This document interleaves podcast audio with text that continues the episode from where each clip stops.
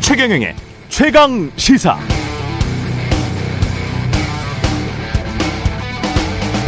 네, 추석 민심은 뭘로 결정될까요? 저는 물가를 유심히 봤습니다. 국산 배추 한 통에 만 천 원, 추이자두라는 게 오, 다섯 개에 만 원, 홍로 사과 다섯 개만 원, 김밥집 모든 김밥 시키려고 하니까 한 줄이 5,500원이더군요. 추석 이후 라면 값도 10% 정도씩 올린다고 합니다. 원유, 가스 다 수입해서 쓰고 식품 자금률은 낮다 보니까 기업들도 더 이상 견디지 못하는 것 같습니다. 내용물을 줄이거나 가격을 올리는 수밖에 없는 거죠.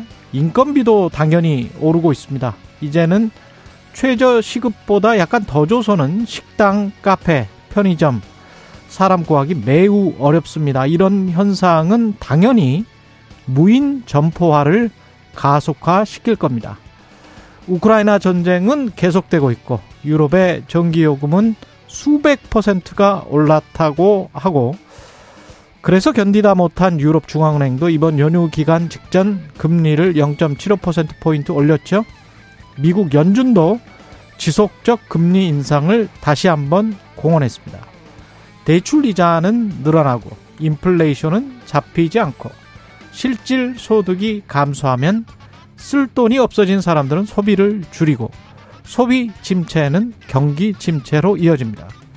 추석 연휴 대통령 지지율 침체에 대한 보도 소식 계속 있었습니다. 예상대로 여전히 대통령 지지율 낮습니다.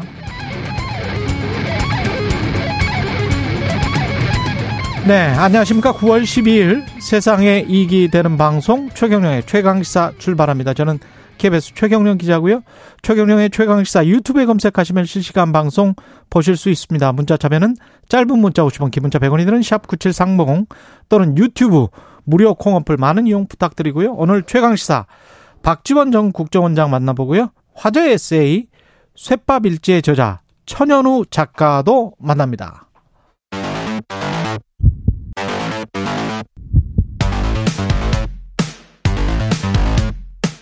오늘 아침 가장 뜨거운 뉴스 뉴스 unboxing 네. 추석 연휴 마지막 날입니다. 뉴스 unboxing 시작하겠습니다. 김민하 시사평론가 민동기 기자 나와 있습니다. 안녕하십니까? 안녕하십니까? 예. 오늘은 10분부터 오늘만 특별히 7시 10분부터 시작해서 뉴스 unboxing 시간을 충분히 갖도록 하겠습니다. 근데 뭐 신문이 안 나와서 그동안에 뭐 어떤 뉴스나 기사들이 발생 뉴스나 뭐 이런 거는 없는 것 같습니다. 그죠? 별로 없었습니다. 예. 네. 그 분석 뭐, 뉴스가 많았고. 그렇죠. 예. 여러 가지 뉴스들이 뭐 나오긴 나왔는데, 음. 그러니까 신문이 나온다라는 거는 뭔가 그동안 나온 뉴스들이 이렇게 좀 정리가 돼서. 그렇죠. 이게 하루를 정리하면 뭐 이런 거다. 이런 형태로 나와야 되는데, 어. 어떤 일이 있었다. 이런 정도만 있고. 그렇죠. 뭐가 중요한 뉴스고 어떻게 되는 건지 이런 해석들이 좀 신문이 안 나온 상태여가지고. 그렇습니다. 네, 부족한 측면들이 있습니다. 우리가 뭐 언론을 보통 편집권에 관해서 언론 자유 최고로 치고요. 네. 그 편집권이 어떻게 보면은 전 세계 수만 개 정도의 사안과 사건들이 발생을 하는데 그걸 한 200개 정도에서 300개 정도로 신문은 압축을 하는 것이고 방송 같은 경우는 한 30개 정도로 압축을 하는 거거든요. 네. 그런 작용들이 없으면 또 사람들이 취사 선택을 하기가 굉장히 좀 힘들어지는 측면도 있습니다. 그 연휴 네. 때마다 그 인터넷은 물론이고요. 음. 방송 뉴스에서 많은 비중을 차지하는 게 사건 사고 뉴스입니다. 그렇죠. 그렇죠. 굉장히 많습니다. 사건 예. 사고 뉴스. 추석 민심 여론조사를 그래서 이제 이럴 때는 보통 여론조사를 많이 하거든요. 네. 예. 그래서 여론조사를 MBC도 했고 SBS도 했는데 SBS가 가장 최근에 나온 어제 나온 여론조사죠. 어제 이제 8시 예. 뉴스에서 보도한 내용인데요. 넥스트 리서치가 SBS 의뢰로 지난 8일부터 9일까지 전국 만 18세 이상 남녀 1,004명을 대상으로 여론조사를 실시했거든요. 여러 가지를 물었는데 아, 그 중에서 이제 여권 지지율 위기의 책임이 누구에게 있느냐 이 질문을 했더니 윤석열 대통령 본인이다가 25.8%로 가장 많았습니다. 권성동 원내대표를 비롯한 이른바 윤핵관이 20.9%, 이준석 대표가 16.4%, 김건희 여사가 14.6% 이런 순으로 나왔거든요. 근데 이게 좀 주목해서 봐야 될 대목이 국민의힘 지지층에게 또 이 지지율 위기 책임에 대한 음, 이걸 따로 좀 뽑았거든요. 누구 책임이냐? 예. 그러니까 이준석 대표가 38.7%로 또 가장 높았고요. 예. 윤핵관이 22.2%, 윤 대통령이 11.8%로 나왔습니다. 그러니까 일반 국민들 여론조사하고 국민의힘 지지층 사이에 약간 좀 인식의 괴리가 있다. 이렇게 좀 판단이 되는 것 같고요. 국민의힘 지지층 사이에서는 잘 모시지 못해서 뭐 이런 생각일까요? 뭐 하여튼 이준석 대표가 지금 지지율 하락에 가장 큰 원인이 있다. 아. 이렇게 생각을 하는 것 같습니다. 근데 일반 국민은 윤 대통령 본인이 25.8% 8%로 가장 높았습니다. 아, 그리고 잘 못한다고 평가한 이유를 또 물었는데 경제와 민생 등의 국정 운영 부실이 28.8%로 가장 높았고요. 예. 독선적인 일 처리가 26.5%, 인사 실패가 16.7%로 나타났습니다. 저는 이게 이 다음 대목이 가장 중요하다고 생각을 하는데 음. 정부가 앞으로 그럼 뭘 집중해야 되느냐? 글로벌 경제 위기 대응이 38.7% 거의 40%예요. 그렇습니다. 그리고 사회 안중 안전망 확충 등 복지 강화가 27.5% 순으로 나왔습니다. 보통은 항상 이게 1, 1등이었거든요. 그렇습니다. 그렇죠. 네. 근데 지금 글로벌 경제 위기 상황에 관해서 사람들이 응답자들이 굉장히 큰 인식을 가지고 있다는 이야기네요. 왜냐하면 제가 제가 직접 제사를 명절 때 지내는데요. 예. 장을 봐야 되지 않습니까? 예. 아 이번에 정말 살이 좀 떨리더라고요. 아, 제가 오프닝에서도 이야기했지만 네. 자두 다섯 개 제가 만 원인 거 보고 아 제가 이게 진짜 무슨 자두지 뭐 좀 크긴 해요. 좀 명절 크긴 준- 합니다만은 그렇다고 자두가 자두지 사과만큼 크겠습니까? 제가 명절 준비하면서 예. 과일을 이렇게 구입을 하면서 예. 아 정말 손이 부들부들 떨리기는 처음입니다. 저는 이제 뭐 특별히 명절이어서 한 게 없어서 예. 이제 그걸 체감하지는 못했지만 뉴스를 이렇게 보니까 농산물 가격이나 이런 게 특히 많이 올랐고 음. 특히 이제 차례상 준비를 위해서 어, 예년보다 훨씬 이제 많은 돈을 썼다, 써야 된다 이런 보도도 이제 줄을 이었기 때문에 이것에 대한 체감 효과가 분명히 있는 것이죠. 예.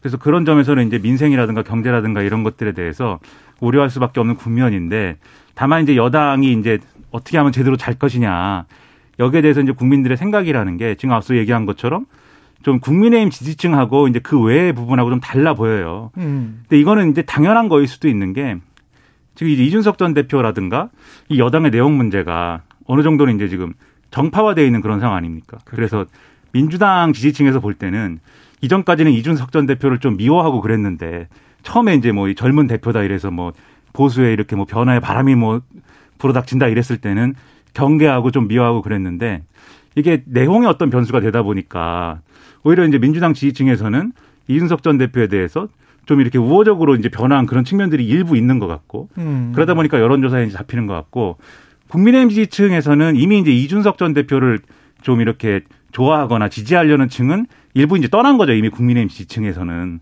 그러다 보니까 이제 어 이준석 전 대표가 내용의 책임이 크다 이런 여론이 많이 반영되는 건데 예. 그 중요한 건 이제 중도층에서 어떻게 판단하느냐 이거 아니겠습니까? 그렇죠. 부동층 내지는 중도층. 예. 근데 이제 부동층 내지는 중도층 여론을 보면은 그래서 양쪽의 입장이 갈리다 보니까 중도층과 이, 어, 이 부동층에서는 지금 여론조사 결과하고 거의 비슷한 이 어, 여론 분포가 나오는 거거든요. 음. 그러니까 답이 나오는 거죠. 앞으로 이제 그 국민의힘 지지층이 중도층하고 그 외의 지지층하고 계속해서 다른 판단을 할 것으로 유력, 할 것이 유력하고 앞으로 전당대회 레이스라든가 음. 이런 것에서도 반영이 되지 않겠습니까? 그래서 이런 것들이 여당이 좀 이게 중도를 좀 치고 나가는 그런 게 있어야 되는데 제한적인 요소로 이제 작용이 될 것이 우려가 돼서 그럼 이제 국정 동력을 확보하고 이런 데 있어서는 좀 걸림돌이 되지 않겠는가 걱정되는 대목이죠.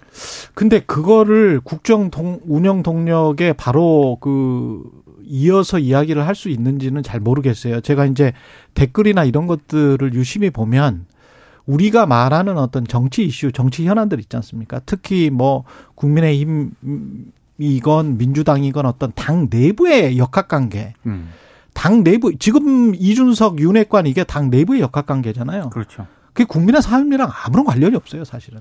그리고 그거를 명확하게 인식을 하고 있고 여론조사에서도 보면은 SBS 여론조사에서도 잘못한다라고 평가하는 이유가 경제와 민생 등의 국정 운영 부실, 경제와 민생이거든요. 그게 첫 번째고 두 번째가 독선적인 일처리, 인사 실패, 뭐 이렇게 되거든요. 네. 두 개가 세 개가 합치면 한 70% 정도 그렇죠. 되는데 동석 독선적인 일처리라는 것에 어떤 뉘앙스가 묻어져 있는지는 모르겠지만 전반적으로 먹고 사는 문제에 집중한단 말이죠. 그리고 앞으로 가장 집중해야 될 분야도 글로벌 경제 위기 대응이에요. 네. 이게 거의 40%고 그 다음이 복지 강화기 때문에 이렇게 되면 사람들은 그 당 내부의 어떤 정치 고관여 층 빼고는 거기에 그렇게 관심이 있는 사람들이 있을까? 그리고 그게 중도층이나 국민들 지지율 높이기 위해서 이걸 그럼 마무리 짓고 그 다음에 이제 당 내부를 결속시키면서 우리는 윤핵관 중심으로 또는 어떤 탄탄한 단, 당 조직 위주로 이준석을 배제하고 가면은 지지율이 올라갈 거야. 이러 이게 가능한 지금 전쟁입니까? 게 이준석 대표가 예.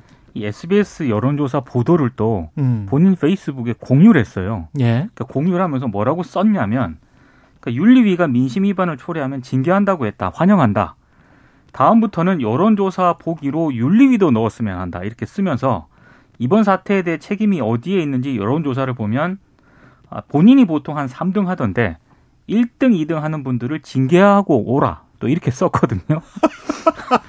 그러니까 이게 이런 거예요. 그러니까 경제와 민생이 중요하다고 대다수의 국민들이 이제 생각하는 거고 음. 그거 경제와 민생의 영향이라는 거는 직접적으로 나에게 미치는 영향이라는 게 늘 느껴지는 건데 음. 여당의 내용 이런 거는 이제 밥그릇 싸움이란 말이죠. 이제 국민들이 그렇죠. 볼 때는 사실은 2024년 총선 때문에 지금 이러는 거잖아요. 그렇죠. 예. 근데 중요한 거는 뉴스가 온 뉴스가 어쨌든 여당의 내용 뭐 이 문제였지 않습니까? 장기간. 그렇죠. 그럼 국민들이 어떻게 생각하냐면 여당의 내용 자체에 어떤 뭐 이런 뭐 어떤 수, 뭐 비대위를 구성했네요. 또는 뭐 그게 또 가처분이 되겠네요. 뭐 이런 문제라기보다는 경제도 어렵고 민생도 어려운데 그거에 집중하는 모습이 아니고 그렇죠. 밖으로 싸움 한다 이거예요. 그러니까. 음, 그렇죠. 그래서 네. 여론조사의 취지는 그러면 지금 어 민생을 좀 돌보는 모습이나 이런 게 좀 부족해 보이고 이렇게 바, 상대적으로 밖으로 싸움에 치중하는 듯한 모양새가 됐는데 음. 그러면 그 책임은 누구한테 있느냐라고 물었더니 국민의힘 지지층에서는 이준석 전 대표 책임이다라고 하는데 중도층에서는 윤석열 대통령 책임이다라고 지금 한, 한다는 거잖아요. 결론적으로 얘기하면은. 예. 그러면은 중도층 여론이 그렇다고 할 때는 이게 어쨌든 지금의 내용 상황을 어떻게 정리하냐가 중요한 건데 이 최경영 기자님 말씀하신 것처럼 뭐 이 이준석 전 대표 추가 징계하고 그럼 추가 징계하면은 뭐 가만히 있겠어요, 또 이준석 전 대표. 또 이제 뭐 법적 대응이나 이런 것도 할 가능성이 높아 보이고 그리고 비대위가 뭐 효력을 가지지만이 뭐 계속 이렇게 굴러가면서 이 내년 내년 초까지 이런 상황을 계속해서 갖고 가는 거냐 아니면은 뭔가 정치적으로 풀 수 있는 매듭을 좀 찾아서 단칼에 정리하고 어 이준석 전 대표도 이 어느 정도는 이제 요구가 충족되고 지금의 이제 여당 시스템이 어느 정도 안정되는 음. 그런 절축점을 어떻게 찾을 거냐 이런 것들이 이제 작동을 해야 되는데 지금 오늘까지의 흐름은 일단은 그런 게 작동할 여지는 굉장히 축소돼 버린 거죠. 그러니까 그렇죠. 정진석 비대위원장이 처음에는 이 지명이 됐을 때는 이준석 전 대표하고도 한번 만나보겠다 이렇게 얘기를 했어요. 근데 이준석 전 대표가 바로 가처분 신청을 또 하면서 이, 이 정진석 비대위원장이 어, 이 건너지 말아야 될 강을 이미 건넌 것 같다라고 얘기하면서 정치적인 해결의 어떤 여지가 지금 없어져 버렸거든요. 예. 그러니까 이게 상당히 골칫거리가 돼 버렸고 앞으로도 국민들이 볼 때는 이런 뉴스가 계속 앞서 말씀드린 것처럼 나올 거니까 이 민생 경제 안 챙기고 왜 계속 내용이냐 얘기가 이렇게 될 수밖에 없어서 그게 부담이라는 거죠. 이번에 SBS 여론조사에서 또 하나 이제 국민의힘과 민주당이 음. 좀 참고해 볼 만한 그런 사안이 있었는데요. 예. 민주당 이재명 대표 검찰 수사에 대한 또 여론조사를 실시했거든요. 예. 법과 원칙에 따른 것이라는 의견이 50.3%였고요. 음. 야당 탄압을 위한 정치보복 수사라는 의견은 42.1%였습니다. 그리고 김건희 특검법이 있지 않습니까? 예. 이것도 적절하다는 의견이 55%로 과반을 넘었고 이재명 대표 수사에 대한 방탕용이기 때문에 적절하지 않다는 응답은 36.9%였습니다. 음. 그러니까 지금 중도층에서 이른바 지금 김민하 평론가가 얘기한 중도층에서 검찰 수사와 특검법 발의를 모두 긍정적으로 보는 의견이 더 많다는 얘기거든요. 예. 그러니까 이거는 국민의힘이든 민주당이든 이 여론조사 결과는 한 번 정도 곰곰이 좀 생각해 볼 대목이 많은 것 같고 지금 앞서 이제 지금 뭐 여권 내용의 책임이 누구에게 있느냐 이런 거는 MBC 코리아 리서치, 리서치 여론조사에서도 비슷하게 실시를 했거든요. 예. 그러니까 뭐 이재명 대표에 대한 검찰 수사라든가 김건희 특검법에 대한 뭐 여론이라든가 이런 게 거의 비슷합니다. 비슷하게 나왔죠. 예, 크게 뭐 다르지 않아요. 그러니까 뭐 여권이든 뭐 민주당이든 아니면 대통령실이든 굉장히 좀 생각해 볼 대목이 많은 여론조사인 것 같습니다. 그러니까 이 자리에서도 최근 시사에서도 몇 예. 번이나 이야기했죠. 그렇죠. 다 진실이 밝혀지지 않으면 이게 끝날 수가 있는 문제가 아니에요. 그렇죠. 예. 그러니까 이게 이런 모든 사안들이 정파화된 측면들이 있어서 국민의힘 지지층이 볼 때는 김건희 여사에 대한 특검 이런 거는 어 정당성이 없다 이렇게 볼 것이고 대신에 이제 이재명 대표에 대한 수사는 100% 정당한 수사이다 이렇게 볼 거고 반대로 민주당 지지층에서는 김건희 여사 특검법은 무조건 처리해야 된다. 이렇게 볼 거고 이재명 대표는 아주 억울하다. 이렇게 볼 거 아닙니까? 그럼 남은 건 이제 설득할 수 있는 여지가 되는 건 이제 중도층이 어떻게 생각하느냐인데 중도층에서는 김건희 여사에 대한 특검법도 처리를 해야 하는 게 맞은 것 같고 이재명 대표에 대한 수사도 그걸 뭐 지금 단계에서 정치 보복이라든지 이렇게 판단하기는 어렵다. 이렇게 보는 거잖아요 중도층이. 그러면은 지금 말씀하신 대로 양 당이 모두가 이 결국은 중도층을 어떻게 해서 가져가느냐 이게 이제 어떻게 지지를 끌어오느냐 이게 앞으로의 뭘 하든 아 중요한 어떤 어이 중요한 어떤 지점이라고 하면은 이걸 어떻게 설득할 거냐에 대해서 고민을 해야 되는 거죠. 근데 양쪽 모두 이제 자기 논리가 훨씬 더 강해 보이고 그 자기 논리를 내세우는 걸로 자기 편 결집시키는 게 지금 강한 어떤 전략의 어떤 큰 줄기잖아요. 그래서 그런 걸로만 갔을 때 결과적으로 어, 어떤 방식으로 국민을 설득할 수 있느냐에 대한 고민과 모색은 할 여지가 없어져 버리는 거니까 거기에 대해서 굉장히 뼈아프게 생각을 해야 되는 대목이 있는 거죠. 사실 근데 우리나라 대통령제가 그런 것 같습니다. 대통령 선거 직전에 한 3개월에서 6개월 그때만 중도층 이야기를 굉장히 많이 하고 그렇죠. 언론에서도. 언론에서도 중도층을 설득해야 뭐 이긴다. 뭐 5%다. 그 5%가 꼭 필요하다. 뭐 이런 이야기만 하잖아요. 네. 그리고 집권하고 나면 뭐 그냥 항상 자기 지지층의 입맛에 맞는 정책, 입맛에 맞는 행동 뭐 이런 거를 한단 말이죠. 그 그러니까 뭐 지지율이 높아질 수가 없는 거예요. 선거 끝나면 중도층은 네. 사라집니다. 갑, 갑자기 사라져요. 그리고 뭐 국민 통합 이런 거는 말뿐인 거예요. 말뿐이고 그렇죠. 자, 요즘은 뭐 잘 말도 안 하지만 그러니까 음. 뭐 이게 관련해 가지고 사람들이 느끼는 게 이게 결국은 특검도 특검을 해야 된다라고 생각하는 게 지금 현재 검찰도 못 믿겠다는 거 아니에요. 그렇죠. 그렇죠. 네. 그리고 검찰 수사를 하더라도 이게 정치 보복이 아닌 것 같다 한 50%는 그래서 검찰 수사를 해야 되겠다라는 게 아 진실은 알고 싶다는 거잖아요. 그렇죠. 그러니까 이제까지 최강 시사에서 이야기했던 것들 둘 다 진실은 다 밝혀져야 된다. 그렇죠. 왜냐하면 이게 나중에 차기 대선, 차기 총선에까지 분명히 영향을 줄 수밖에 없습니다. 사람들 민심에. 무엇이 진실이었는지, 뭐가 진짜 정치 보복이었는지 아니었는지 아니면 특검을 통해서 밝혀내지 못하고 계속 질질 끌어버리면 그리고 검찰이 여기에 뭔가 뭐 무마시키는 것 같은 그런 인상, 불송치를 한다거나 경찰이 그러면 사람들이 납득 하기가 쉽지는 않을 것 같은 그런 민심입니다. 지금은. 그러니까 중도층에 속하는 그러니까 여기서 중도층이라는 게 모든 어떤 의제에서 나는 중간이야 이게 아니고 음. 양당 중에 어느 한쪽을 명확하게 내가 지지한다고 말하기는 좀 어렵고 하지만 여러 가지 문제에 있어서 좀 민생에 도움이 됐으면 좋겠다고 생각하는 그 계층들 사안별로 판단하는 계층이 그렇죠. 그렇죠. 사안별로 네. 판단하는 계층. 그 계층이 예. 볼때 그냥 합리적으로 생각해서 어 정파 논리를 떠나서 이 검찰이 예를 들어 수사를 하면은 이재명 대표를 봐주겠습니까? 봐주지 않겠죠. 검찰은 아마도. 음. 그러니까 검찰 수사를 어 만약에 의심되는 게 있으면은 할 필요가 있다라고 이제 보는 걸 거예요. 반대로 검찰이 어 지금 대통령의 배우자이고 과거에 검찰 대- 대통령이 검찰총장 시절일 때도 배우자였던 김건희 여사에 관련된 어떤 것들에 대해서 제대로 수사할 수 있을까? 여기 의문인 거거든요, 사실. 그러니까 특검을 좀 해봐야 되는 거 아니야? 이런 생각을 가지는 건데, 근데 이게 지금 국민들의 어떤 그 진실이 밝혀졌으면 한다는 바람을 말씀드렸습니다만 정치 논리로 들어가면은 이게 서로 이제 수사하지 말라는 어떤 무슨 그런 알리바이처럼 돼가지고 서로 다른 얘기를 한단 말이에요. 예를 들면은 이제 민주당은 이렇게 얘기하는 거죠. 이재명 대표에 대한 수사 소식이 이제 앞으로 계속 나올 건데 음. 뭐 소환을 검토하고 있다, 뭐 수사를 진행 중인데 이런 내용이다, 막 언론에 흘리고 이런 것들이 나올 텐데 그러면 그때마다 왜 이재명 대표만 수사하고 김건희 여사는 특검도 안 받고 수사하지 않습니까? 라고 하면서 결론은 김건희 여사 수사 안 할 거면 우리도 이렇게 하면 안 된다. 뭐 이런 분위기를 만들어 갈 것이고 국민의힘도 이재명 대표는 계속 이렇게 뭐 어 이 죄를 지은 것이 분명한데 수사를 거부하면서 음. 그거 물타기 하려고 지금 김건희 특검법 갖고 와서 이렇게 얘기하는 거 아니야. 우리는 특검 못 받아. 이러면서 계속 또 그렇게 갈 것이고 서로 마치 적대적 공생처럼 이렇게 가는 그림처럼 될 가능성이 높은데 근데 그렇게 해서는 이 국민들이 갖고 있는 의구심이나 또 진실을 확인하는 것이 중요하다고 얘기하는 언론의 어떤 그런 목소리나 다 받아들여지지 않는 거죠 정치권에서는. 그래서 그렇게 하지 말고 서로 이제 그러면은 어 우리도 그럼 받을 테니까 당신들도 진실을 밝히기 위해서 협조해라. 이런 분위기로 가야 되거든요. 그래서 제가 볼 때 만약에 윤석열 대통령과 그다음에 국민의힘이 전향적으로 김건희 특검법에 대해서 수용한다.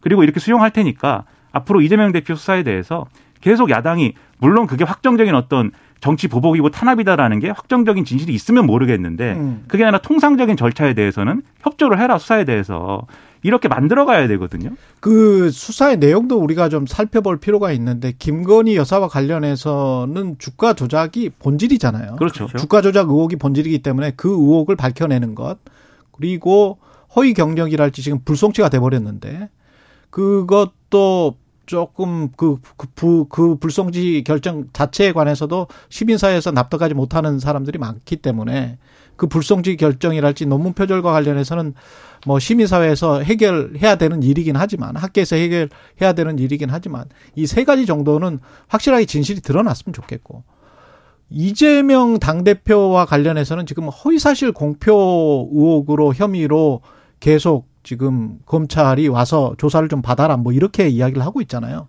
근데 우리가 알고 있었던 지금 본질적인 의혹은 그리고 대선 전에 그 제기했던 의혹들은 변호사비 대납이랄지 그렇죠.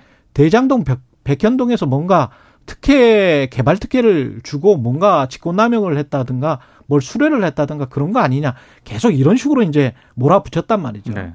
그러면 거기에 관해서 검경이 뭘 내놔야 되지 않, 그렇죠. 않겠습니까? 그렇죠. 네.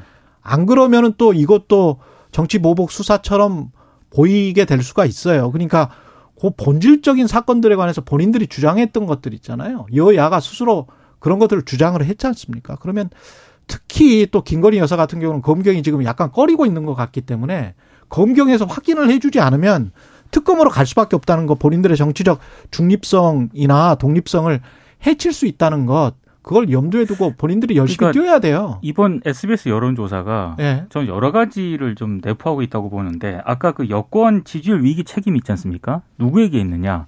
많은 언론들이 이제 이걸 SBS 보도를 받으면서 윤석열 대통령에게 있다. 이게 1위로 나왔다를 많이 주목을 했는데 4위가 김건희 여사거든요.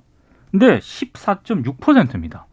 굉장히 많은 수치라고 생각을 해요. 이 부분에 대해서도 좀 굉장히 유의미한 측면이 있다라고 보고 아까 최경 기자도 말씀을 하셨지만 사실 검찰 같은 경우에도 이재명 민주당 대표와 관련해서 뭐 대장동이라든가 뭐 백현동이라든가 뭐 변호사비 대납이라든가 이런 부분에 있어서 어떤 뭐, 뭐 증거라든가 뭐 증언이라든가 이걸 확보해 가지고 검찰에 출석을 하라 뭐 이렇게 요구를 했다면은 그렇죠. 상당히 좀 뭐 여러 가지로 검찰도 비난을 덜 받았을 텐데 판세가 지금 민심이 확 바뀌죠. 지금 생각을 해보면 이 부분에 있어서는 제가 봤을 때 추정이긴 합니다만 어, 아직은 부를 만큼은 수사가 진전이 안 된 것 아니냐. 그래서 허위사실 공보 혐의로 추석 전에 이렇게 좀, 좀 강하게 푸시를 했던 것 아니냐. 음. 이런 부분, 이렇게 저는 가면은 조금 곤란하다고 생각을 하거든요. 그 그렇죠. 대목은 제가 볼 때는 그런 측면도 있을 텐데 음. 또 시효 문제도 있는 거죠. 9월 9일. 네, 그렇죠. 9일까지가 시효였기 네. 때문에 선거법 위반을 일단은 끝내야 되는 건데 음. 다만 이런 부분이 있습니다.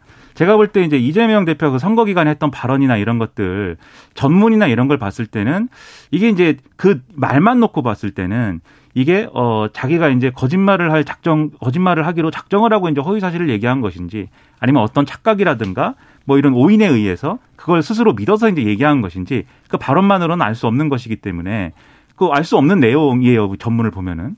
그래서 배경이나 이런 것들을 실제로 이제 해야 되는 수사를 해야 되는 건데 지금 검찰이 기소한 논리는 그런 거잖아요 결국은 어, 김문기 전 처장을 이전부터 알았는데 음. 어, 그 선거 기간에 특별히 성남시장 할 때는 몰랐다라고 얘기한 거에 이게 이제 의도된 거짓말이다.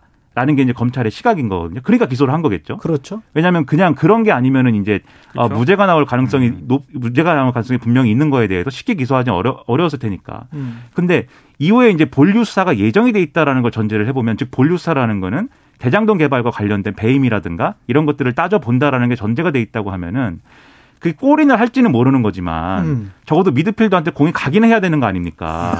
그러니까 김문기 전 처장을 왜 모른다고 한 거지?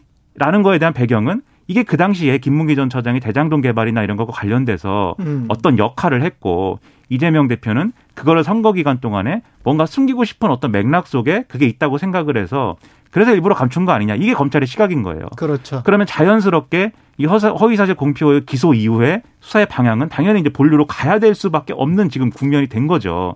근데 아까도 말씀드렸듯이 뒤집어 얘기하면은 미드필더한테 고- 공이 갔다고 해서 골인이 되는 건 또 아닙니다. 그래서 요거를 또 증명해야 되는 게 이제 필요한데 만약에 그래서 대장동 개발이나 이런 데서 혐의를 입증하지 못하면 이 허위사실 공표의 문제 기소한 것도 결국은 재판에 가서는 불리하게 될 수밖에 없는 사정이 검, 검찰에는 지금 놓여져 있는 거죠. 그러니까 서로가 지금 부메랑이 되고 있는데 윤석열 대통령도 허위사실 공표 어, 의혹을 받고 있잖아요. 뉴스타파 보도 때문에. 근데 본질은 뭐였습니까? 김건희 여사의 주가 조작 의혹이잖아요. 그렇죠. 근데 그 과정 속에서 그것을 변명하는 또는 설명하는 과정에서 우리는 1인 매매를 다 한 것이고 거- 주가 조작에는 관여하지 않았다. 그런 취지 맥락에서 발언을 하다 보니까 아, 아니 그게 아니고 전화로 직접 매수 주문을 시킨 것 같은데 네. 그리고 난 다음에 신한증권에 있던 계좌가 동부증권으로 가고 난 다음에도 그 다음에도 또 매매를 한 것 같은데 그럼 어떻게 된 거지? 그럼 다 거짓말을 한 거 아닌가? 거짓말을 했다면 허위사실 공표 의혹이 있네. 그러면 대통령 기간에는 기소가 안 된다고 하더라도 그 다음에는 수사를 받을 수 있는 거 아니야? 아, 아니 뭐 헌법학자들은 수사를 받는 것까지는 대통령 재임 기간에도 가능하대. 기소만 안 된대. 뭐 이런 지금 논란이 있는 그렇죠. 거잖아요. 예. 항상 서로가 지금 부메랑 정치를 하고 있고 국민들은 그런 거 생각하지 말고 그런 거는 좀 맡겨두고 그렇죠. 또는 아니면 그냥 특검 합의해 가지고 그냥 빨리 해버리고 그리고 제발 글로벌 경제 위기 대응 좀 해라. 그걸 그렇죠. 예. 시사하고 있는 거예요. 예, 네. 뭐 이거잖아요. 근데 여론조사를 예, 제가 언급을 했기 때문에 반드시 해야 되는 그게 있습니다. 예, SBS 여론조사는 유무선 전화 면접 방식으로 진행이 됐고요. 응답률은 14.8%입니다. 표본 오차는 95% 신뢰 수준의 플러스 마이너스 3.1%포인트고 자세한 내용은 중앙선거 여론조사심의위원회 또는 SBS 홈페이지에서 확인할 수 있습니다. MBC도 비슷한데 MBC는 잠깐 아까 언급을 했고 이따 김봉신 대표랑 네. 2부 시간에 또 추석 민심 여론조사 할 때 MBC 거는 좀 살펴보도록 하고요. 다른 뉴스 좀 보겠습니다. 포항 수해복구에 이준석 당, 전 당 대표죠. 와서 봉사를 하고 있더라. 김병욱 국민의힘 의원이 우연히 만났다. 우연히 만났다는 걸 좀 강조를 예. 하면서요. 페이스북에서 어, 우연히 정말 우연히 이준석 대표를 만났다고 이렇게 얘기를 하고 여러 사진을 공개를 했거든요. 사진을 제가 쭉 보니까 뭐 해병대 장병들하고 수해 현장 복구를 돕는 모습이 여러 장 담겼더라고요. 뭐 장화도 신었고 옷에도 뭐 흙뭐 이런 게 뭐 여러 가지 묻었던데 아무튼 어, 별다른 정치적 발언 없이 한 너댓 시간 정도 봉사 활동에만 집중을 했다라고 합니다. 근데 사실 이 수해 복구 현장 음, 사진은 이제 그냥 하나의 그냥 단편적인 사실이지 않습니까? 근데 이제 주말 동안 좀 굉장히 좀 언론에 많이 주목을 받았던 게 신동아 인터뷰가 이제 지난 9일에 어. 금요일에 공개가 됐고 예. 이게 이제 주말 동안에 많이 회자가 됐거든요. 근데 굉장히 좀 지금까지 접하지 않았던 그런 내용들이 몇 가지 공개가 됐습니다. 이를테면 자신의 이야기가 윤 대통령에게 왜곡된 채 전달이 됐는데 여기에 이제 윤핵관들이 상황에 자신을 맞추는 최고의 달인들이다. 대통령과 함께 라면 끓여 먹고 술 마시면서 분위기를 맞추다 그렇게 됐을 것이다. 이런 얘기도 했고 그리고 이제 본인에 대한 여러 가지 그 당무에 관여하지 않겠다면서 이제 윤 대통령이 그런 말을 여러 번 하지 않았습니까? 그런데 진짜 당무를 신경 쓰고 싶지 않다면 당 대표 권위는 무조건 지켜줬어야 했다. 그런데 실제로 벌어진 일은 뭐 저녁 술자리에서 당 대표에 대해서 뭐 이땡땡, 이 땡땡 저 땡땡. 저 땡땡 예. 이렇게 얘기를 하고 이게 대통령의 캐릭터라고 본다 이런 얘기도 했고요. 이 baby 저 baby. 그렇습니다. 예. 그리고 한동훈 장관 얘기도 꺼내 봤거든요. 이 예. 굉장히 좀 재밌던데 윤 대통령이 내후년 총선을 앞두고 한동훈 장관을 키워서 내 자리에 앉히면 된다고 생각하는 듯하지만 한동훈과 이준석 지지층은 완전히 다르다. 한동훈 장관 좋아하는 층은 주부층이 많고 이준석은 2030 인터넷 커뮤니티 세대다. 이런 얘기도 했습니다. 네. 폭탄 발언을 좀 많이 쏟아냈습니다. 그렇죠. 이게 이제 이준석 전 대표가 지금 상황을 어떻게 보고 있느냐의 단초를 여러 가지를 이제 알 수 있는. 그런 내용인 것이죠. 결국은 이제 윤석열 대통령의 어떤 오판 그리고 이 이준석 어, 전 대표에 대한 이제 그게 윤핵관들의 탓인지 뭔지 모르지만 어쨌든 거리두기나 이런 것들이 이제 있기 때문에 대통령이 자신을 탄압하기 때문에 자기가 이렇게 어떤 비판이나 이런 거 할 수밖에 없는 것이고 심지어는 나 이제 억울하다. 그렇죠. 그리고 심지어는 이제 한동훈 장관이 이게 한동훈 장관이 나이가 젊지 않습니까? 그리고 이제 검사 경력을 일찍 사실 여러 그렇죠. 사건들로 일찍 이제 끝낸 것이고 법무부 장관이 된 건데 이 장관직을 뭐 5년 내내 하기는 어려울 것이고 중간에 어쨌든 선이 있을 거잖아요. 어느 선에 어느 선에서 내려올 건데 예. 그 이후에 그러면 이제 공직과 뭐 이런 것에 있어서 뭐 이렇게 다 털고 떠날 것이냐 정계 입문의 가능성이 상당히 높다라고 다들 보는 거죠. 그게 뭐 총선이 되겠죠. 네. 그렇죠. 그리고 그 아마도 그 렇죠. 그리고 그 정계 입문의 기회가 이 정권의 마지막에 가서는 일종의 뭐 여당 대표라든지 또는 뭐 아니면 지금 여론조사에서 좀 제가 볼 때는 이 정권 초에 좀 설레발이 크다고 보는데 음. 한동훈 장관이 뭐 이 지금 보수권의 이제 뭐 이 대권 주자 1등이다 막 이렇게 하는 거 있지 않습니까? 네. 근데 황태자 뭐 이렇게 해가지고 나중에 대통령 된 사람이 있었어요. 이제 그러니까 그런 게 없죠 사실. 없습니다. 오히려 이렇게 이렇게 나오면은 음. 지금 한동훈 장관이 받는 지지율의 상당 부분은 윤석열 정권이기 때문에 윤석열 정권에 대한 기본적인 그 본 바탕에 이제 정권이 들어선 지 얼마 안 돼 가지고 긍정적으로 평가하고 싶은 마음들이 있으니까 음. 보수층 내에 그런 것들이 반영되는 구조인데 정권 후반에 가면은 그렇지 않을 거 아닙니까? 정권 그렇죠. 후반에 가면 어떤 정권이든지 인기가 떨어지고 그것이 사실 초기에 인기를 얻었던 그리고 대통령과 가까운 대권 주자한테는 그게 어렵게 작용을 하거든요. 음. 그래서 이제 끝까지 갈지는 알 수 없는 것이지만 아, 어쨌든 그런데 결과적으로 이 여당 여권 내에 어떤 중요 변수 중에 하나가 되기는 할 거다. 그렇다고 하면은 이준석 전 대표가 비운 자리를 이제 한동훈 어떤 정치인 은 치고 들어올 가능성이 높다고 이제 보는 거죠. 지금 이준석 전 대표는. 그렇죠. 근데 이제 과연 그렇게 될 거냐는 뭐 두고 봐야겠지만 오히려 이 이런 국민의힘의 중진 의원들은 뭐 가만히 있을까요? 그러니까 말이죠. 그분들도 자기 정치 할 텐데. 이제. 그렇죠. 근데 이제 예. 이준석 전 대표의 이런 지금 인식이 보여주는 역으로 보여주는 게 그만큼 지금 고립이 돼 있는 거예요. 음. 아무도 이준석 전 대표 편에 서고 있지 않는 그림이 돼버린 거죠. 보수층 내에서는. 그래서 이 인터뷰가 여러 가지 재밌는 국면들이 재밌는 이런 요소들이 많지만 이준석 전 대표 상당히 외로운 처지다라는 걸 보여주는 거고 그리고 포항에서 이제 뭐 이렇게 봉사활동하고 이런 것 우연히 사진을 찍혔는데 예. 뭐 세상 일 뭐 우연 같은 필연도 있는 거고 필연 같은 우연도 있는 거죠. 네, 그래서 우연이라기보다는 예. 거기 가면 찍힐 것을 모르진 않았을 것이다. 네, 그래서 그거를 통해서 또 보여주고 싶은 게 있는 거예요. 음. 이준석 전 대표 계속 어쨌든 뭐 당연히 이제 수해 피해가 크니까 포항에 가서 봉사활동을 하지 그럼 어디 가서 하느냐라고 하겠지만 결국 이게 대구 경북 지역의 어떤 터치 아니냐 이렇게 지금 읽히는 거거든요. 결국은 음. 그러니까 보수 저 진영 내에서 윤석열 대통령하고 리더십에 있어서 각을 세우면서도 여전히 보수 진영에 뭔가 발을 딛고 있어야 되는 어떤 처지라는 게 일련의 어떤 이런 메시지들을 통해서 나타나고 있는 거죠, 지금. 예, 뉴스 언박싱 민동기 기자 김민아 평론가와 함께하고 있는데요. 추석 연휴 마지막 날입니다. 날씨와 교통 상황 듣고 다시 돌아오겠습니다. 공정, 공익, 그리고 균형. 한 발짝 더 들어간다. 세상에 이익이 되는 방송. 최경영의 최강 시사. 네, 뉴스 언박싱 계속 이어가겠습니다. 민동기 기자, 김민아 평론가와 함께하고 있습니다. 윤석열 대통령은 엘리자베스 2세 여왕의 장례식장 참석하기로 했습니다. 19일에 이제 참석할 예정인데요. 원래 이달 중순 미국 뉴욕에서 열리는 유엔 총회에 참석할 예정이었거든요. 근데 앞서서 먼저 영국을 방문을 해서 이제 이렇게 이동을 할 것 같습니다. 엘리자베스 2세 여왕의 장례식은 19일 오전 11시 현지 시간으로 웨스트민스터 사원에서 국장으로 엄수가 되고요. 이번 장례식 참석으로 윤 대통령과 이 요번에 와- 왕위를 계승한 찰스 3세 국왕 있지 않습니까? 만남도 이뤄질 것으로 보입니다. 앞서 조 바이든 미국 대통령 등도 엘리자베스 2세 장례식에 참석 의사를 밝혔습니다. 그러니까 이게 어 엘리자베스 2세 여왕 장례식이라는 게 오늘 보니까는 어떤 신문 기사는 제목을 그렇게 썼더라고요. 어 이게 글로벌 어떤 추모에 또 장이 섰다 뭐 이렇게 썼던데 아우 장이 섰다는 표현은 이상하네. 그렇죠. 좀 이게 예의에 네. 맞지 않는 표현인데. 어, 그렇죠.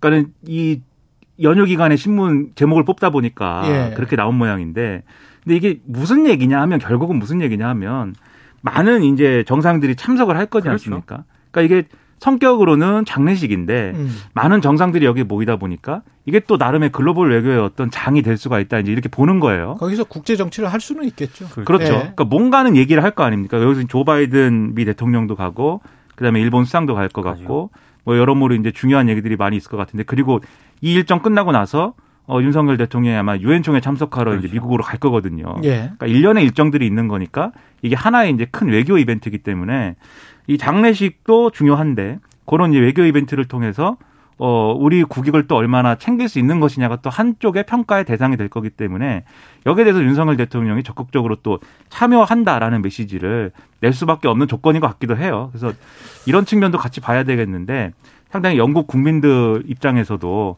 어, 이 지금 보면은 이 엘리자베스 여왕의 이 서거가 여러 가지 의미로 지금 받아들여질 것 같거든요. 영국 내에서는 뭐 그 여론을 보니까 지금 입헌군주제잖아요, 영국이. 예. 이게 입헌군주제를 계속 유지하는 게 온당하냐 음. 그런 문제 제기도 좀 나오고 있는 것 같더라고요.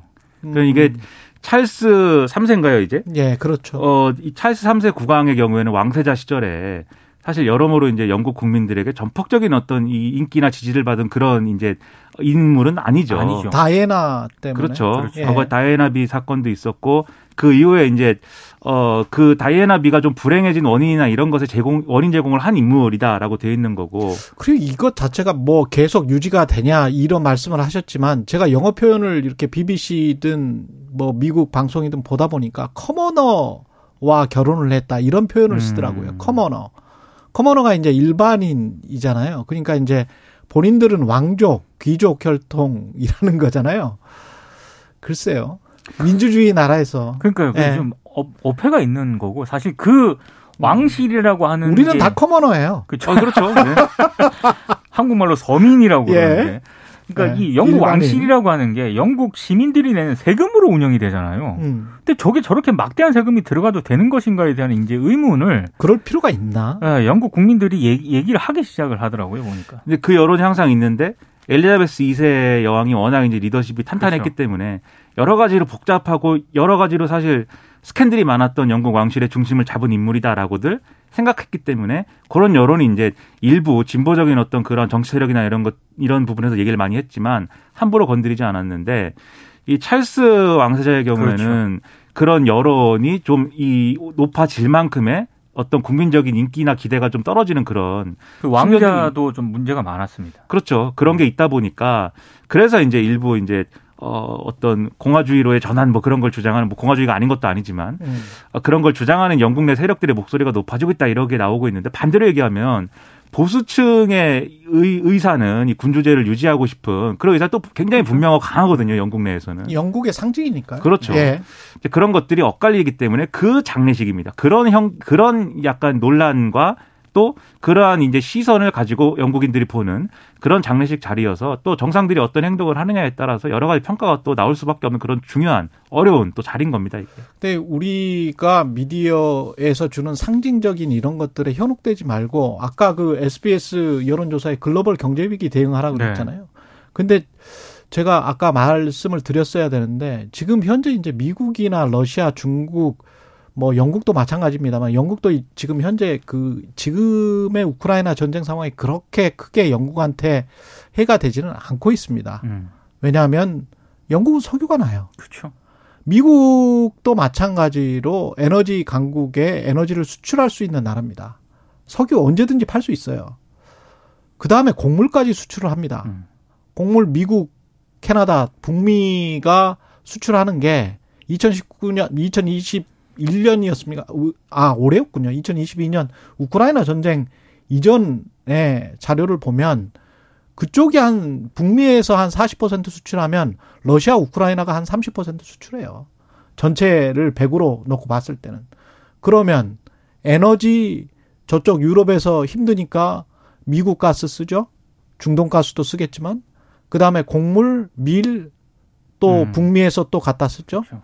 매뉴팩처링 우리 입장에서는 뒤통수 맞은 것처럼 지금 반도체도 그렇고 자동차도 그렇고 현지에서 전기차 해야만 2024년 뭐 이- 이렇게 돼 있잖아요. 2024년에 우리는 거기에 겨우 공장 짓는다고 그렇죠. 하는데 그러면 보조금도 그 백 뭐 천만 원 가까이씩 준다는 거 아닙니까? 네.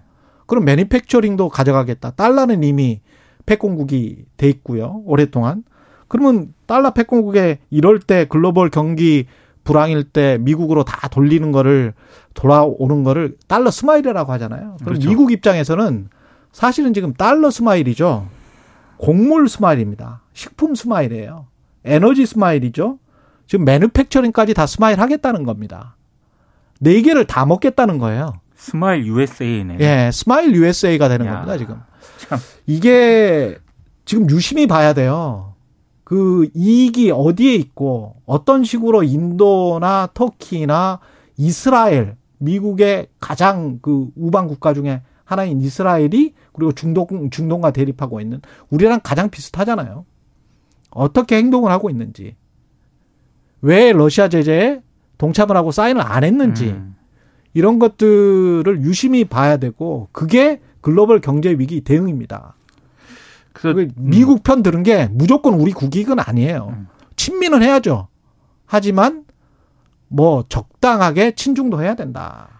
그러니까 이 자리에서 예. 여러 번 말씀드렸습니다마는 그러니까는 방향은 음. 친미적으로 갈 수밖에 없는 우리 지정학적 구조에 있는 것은 부정할 수 없다. 그렇죠. 리고 전 세계적으로 예를 들면 이렇게 편이 쭉 갈릴 때 어느 편에 설 거야라고 할 때 미국 편이 아니야라고 물었을 때 미국 편이야라고 답할 수밖에 없는 처지이긴 하죠. 그렇긴 하죠. 그러나 네. 다른 동맹국들, 미국의 다른 동맹국들하고 발을 맞춰가면서 견눈질하면서 이제 가는 것이지. 그렇죠. 우리가 머리띠 두르고 어, 미, 미국을 앞서가지고 우리가 한번 미국보다 더 미국 같은 어떤 그런 외교 전략으로 가겠습니다라고 했을 때는 오히려 그것에 투입한 자원만큼이 얻을 수 있는 어떤 그런 공간은 없다.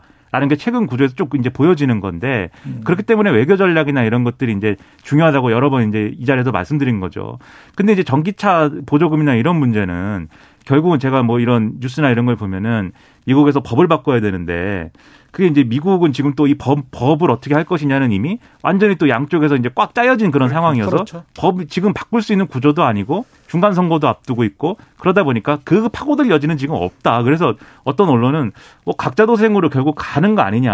아니 그렇게 퍼줬고 그렇게 해- 해줬으면은 통화 수합이라도 해야 된다고 그렇죠. 그랬잖아요. 제가 그렇죠. 누차 이야기를 했고 그러니까 그거 저만 이야기했습니까? 한미 동맹 집권 여당의 뭐 정책위 의장도 이야기를 했고. 한미 동맹은 한미 동맹이고 예, 계산은 좀 정확히 해야 되는데 그렇습니다. 그러니까 인플레이션 정부가 과연 계산을 정확하게 하고 있는지에 대해서는 조금 의문이 든다는 그러니까 거예요. 인플레이션 감축법 밖의 영역에서라도 우리가 해오는 게 이제 있어야 된다. 음. 그러기 위해서라도 이번에 이제 글로벌 외교의 또 다른 어떤 이 순방에 나서는 거니까 그런 데 있어서 성과를 기대할 수 있는 그런 것들을 얘기해 줬으면 좋겠다라는 거죠. 달러 결국은. smile이면 원화도 좀 smile 되는 게 동맹 아니겠습니까? 좀 같이 우리 웃읍시다. 환율, 환율 이 무섭고 금리가 무섭고 아니 좀 많이 나오면 더치페이를 해야 되는 게 예. 맞는 거 아니겠습니까? 예, 그렇습니다. 네. 예, 더치페이.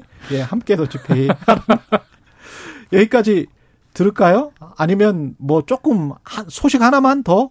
아, 청와대 관리 공무원 과도한 노동 시달려 소식이 하나 있고요. 민주당 장영아 변호사에 관해서 민주당이 법적 절차를 진행하기로 했다. 이 소식이 있는데 요 장영아 변호사 이야기만 잠깐 하고 55분 20초에 마무리해야 되니까. 그러니까 네. 장영하 변호사 같은 경우에는 국제 마피아파 행동대원 박철민 씨의 법률 대리인으로 활동을 했고요. 지난 대선 기간 이재명 민주당 대표가 이 국제 마피아파로부터 돈다발을 받았다 이렇게 주장을 하지 않았습니까? 예. 그래서 허위사실 공표 혐의로 고발이 됐는데 검찰이 무혐의 처분을 했습니다.